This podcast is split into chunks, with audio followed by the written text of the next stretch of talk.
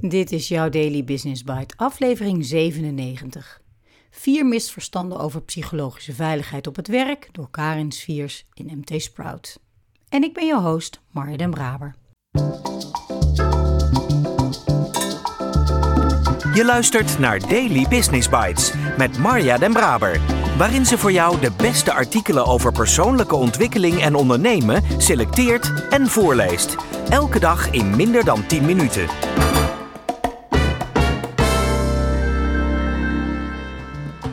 Dit is de podcast waarin ik jou, en eerlijk gezegd ook mijzelf, enkele van de beste artikelen en blogs op gebied van ondernemen en persoonlijke ontwikkeling voorlees. Elke dag. Op gebied van ondernemen en persoonlijke ontwikkeling worden oneindig veel artikelen geschreven. En wellicht ontvang je zelf ook wel elke dag artikelen in jouw inbox. Dus dank dat jij de moeite neemt om naar deze podcast te luisteren, om te groeien en jezelf te ontwikkelen. Laten we snel beginnen. Psychologische veiligheid op het werk is hot vandaag de dag. Maar dat maakt dat er ook veel misverstanden over bestaan. We halen er met Amy Edmondson vier voor het voetlicht. Niemand die beter weet wat psychologische veiligheid op het werk is dan professor Amy Edmondson. Ze doet er al meer dan 25 jaar onderzoek naar en heeft meerdere boeken over dit onderwerp op haar naam staan. Op het Amsterdams Business Forum 2022 merkte ze op dat er ook steeds meer misverstanden rond psychologische veiligheid ontstaan. Voor MT Sprout halen we er vier voor het voetlicht. Misverstand 1. Het is gemakkelijker om je te uiten. Psychologische veiligheid op het werk maakt niet dat het gemakkelijker is om je uit te spreken. Mensen die het met ons eens zijn, hebben namelijk de voorkeur. We denken dat ze slimmer zijn, we vinden ze aardiger en we hebben ze graag in onze buurt, vertelt Edmondson. Het is dus moeilijk om een andere kijk op de zaken te hebben ten opzichte van de hogere hiërarchie. Ze illustreert dit met het voorbeeld van een vergadering waar de CEO opschepte over het bedrijf dat ze hadden overgenomen. Alleen durfde niemand hem te zeggen dat ze dat bedrijf helemaal niet gekocht hadden. Je lacht nu, maar dit kan nog echt gebeuren in bedrijven. Het gebeurt overal, elke dag, omdat we onze bazen niet corrigeren. We zijn namelijk bezig met managen van de indruk die we willen maken op onze bazen. We doen dat automatisch. Als je als leider alleen maar goed nieuws hoort en er geen conflicten zijn, dan voelen je mensen zich niet veilig genoeg om zich te uiten. Check de verhoudingen. Hoeveel procent van wat je hoort is goed nieuws en wat is slecht nieuws? Zo'nzelfde check kun je doen voor vooruitgang versus problemen, verklaringen versus vragen, overeenstemming versus oneenigheid, alles gaat goed versus ik heb hulp nodig. Als je percentages hoog zijn op vooruitgang, verklaringen, overeenstemmingen en alles gaat goed, dan zijn dat aanwijzingen dat er werk aan de winkel is. Hoe pak je dit aan? Wil je als leider meer psychologische veiligheid introduceren, dan moet je om te beginnen het werk anders kaderen. De taak van de leider is om mensen meer productieve frames voor te schotelen. Het is bijvoorbeeld oké om te praten over falen.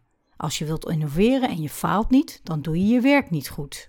Nu kan een ziekenhuisdirecteur falen niet gewoon oké vinden, maar hij of zij kan wel zeggen dat de gezondheidszorg een van nature complex systeem is dat gevoelig is voor fouten. Een CEO van een online platform kan zeggen dat je snel moet zijn, maar niet perfect, en dat het met de tijd wel beter zal worden. Volgens CEO Reed Hastings van Netflix ben je zelfs niet loyaal aan het bedrijf wanneer je je niet uitspreekt. Je kiest er dan voor om niet te helpen. Dat is pas vreemde. Dingen gaan fout of je dit nu wil of niet. We leven in een FUCA-wereld. Volatility, uncertainty, complexity en ambiguity. Het gaat om snel herstellen en ervan leren. Dat is het belangrijkste. Misverstand 2. Het is belangrijk om aardig te zijn.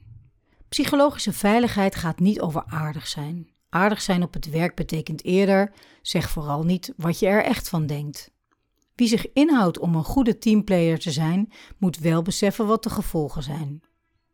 Edmondson heeft daar recent nog een rondvraag over gedaan onder 850 senior leiders bij een Europees bedrijf in life sciences.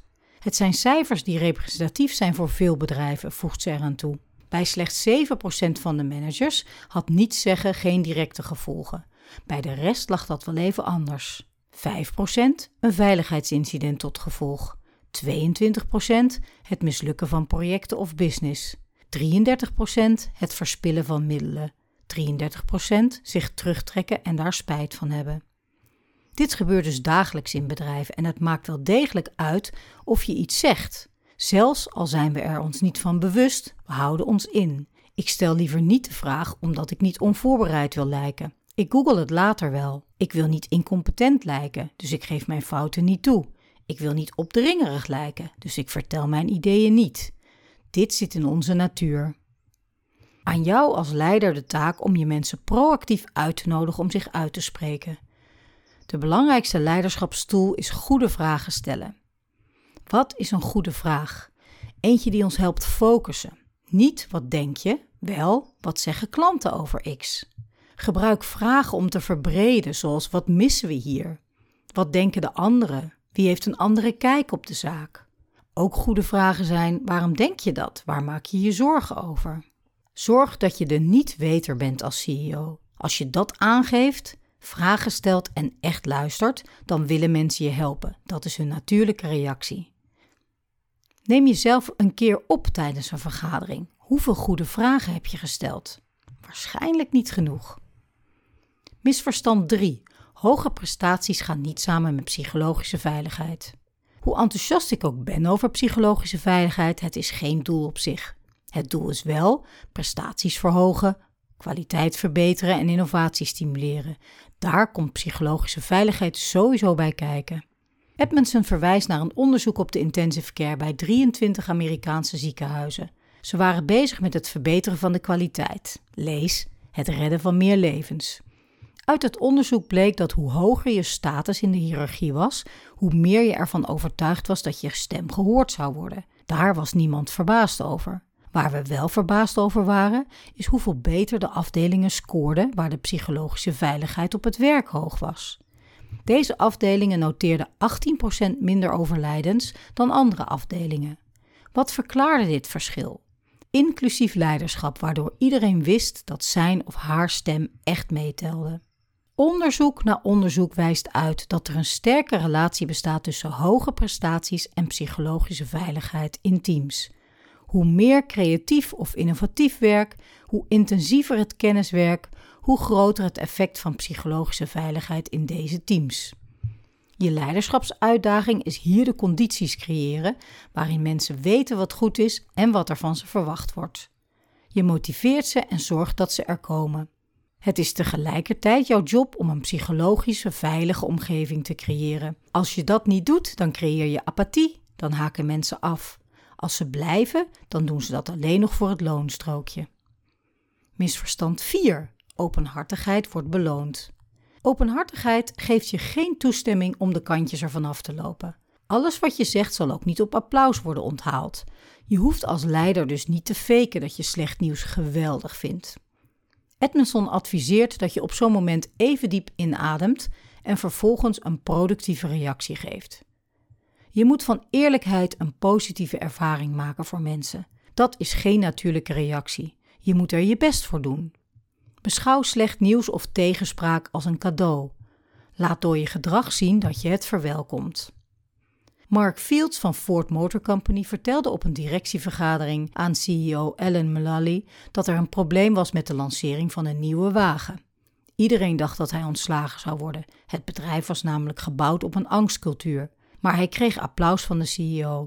Hij bedankte Fields voor dit duidelijke inzicht en vroeg hoe ze hem konden helpen. Binnen 12 seconden kwamen er drie nuttige ideeën uit het team waar ze mee aan de slag gingen. Voor een productief antwoord is waardering dus belangrijk. Je bedankt voor het inzicht of de informatie. Al even belangrijk voor een productief antwoord is vooruitkijken. Hoe kan je helpen? Wat kunnen we doen?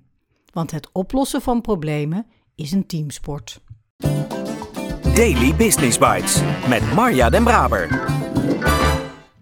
Je luisterde naar vier misverstanden over psychologische veiligheid op het werk door Karin Sviers. Hoe vaak word ik bij het zoeken naar artikelen verrast door de hoeveelheid goede artikelen die geschreven worden over zulke mooie onderwerpen. Hoe fijn is het dat mensen de moeite nemen om voor ons lezers of luisteraars zich in een onderwerp te verdiepen en daar de relevante zaken uit te halen in de vorm van tips, misverstanden of adviezen. Dit is ook zo'n artikel.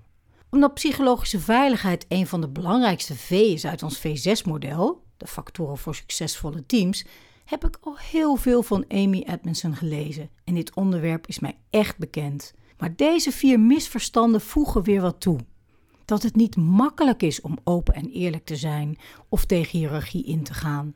Dat het aan de andere kant voor jou als leider ook niet makkelijk is om openhartig tegengesproken te worden. Het is geen natuurlijke reactie om positief op slecht nieuws te reageren. Daar moet je je best voor doen.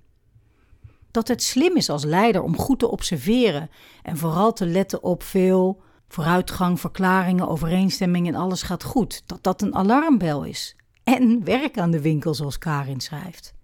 En bovenal dat het jouw job is om psychologische veiligheid te creëren als leider. Wat je geen windeieren legt overigens, want uit bijna alle onderzoeken blijkt dat er een rechtstreeks verband is tussen psychologische veiligheid en resultaten. Dus tel uit je winst.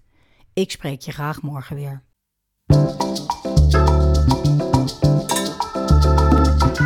Dit was Daily Business Bites. Wil je vaker voorgelezen worden? Abonneer je dan op de podcast in je favoriete podcast-app. Meer weten? Klik op de links in de show notes.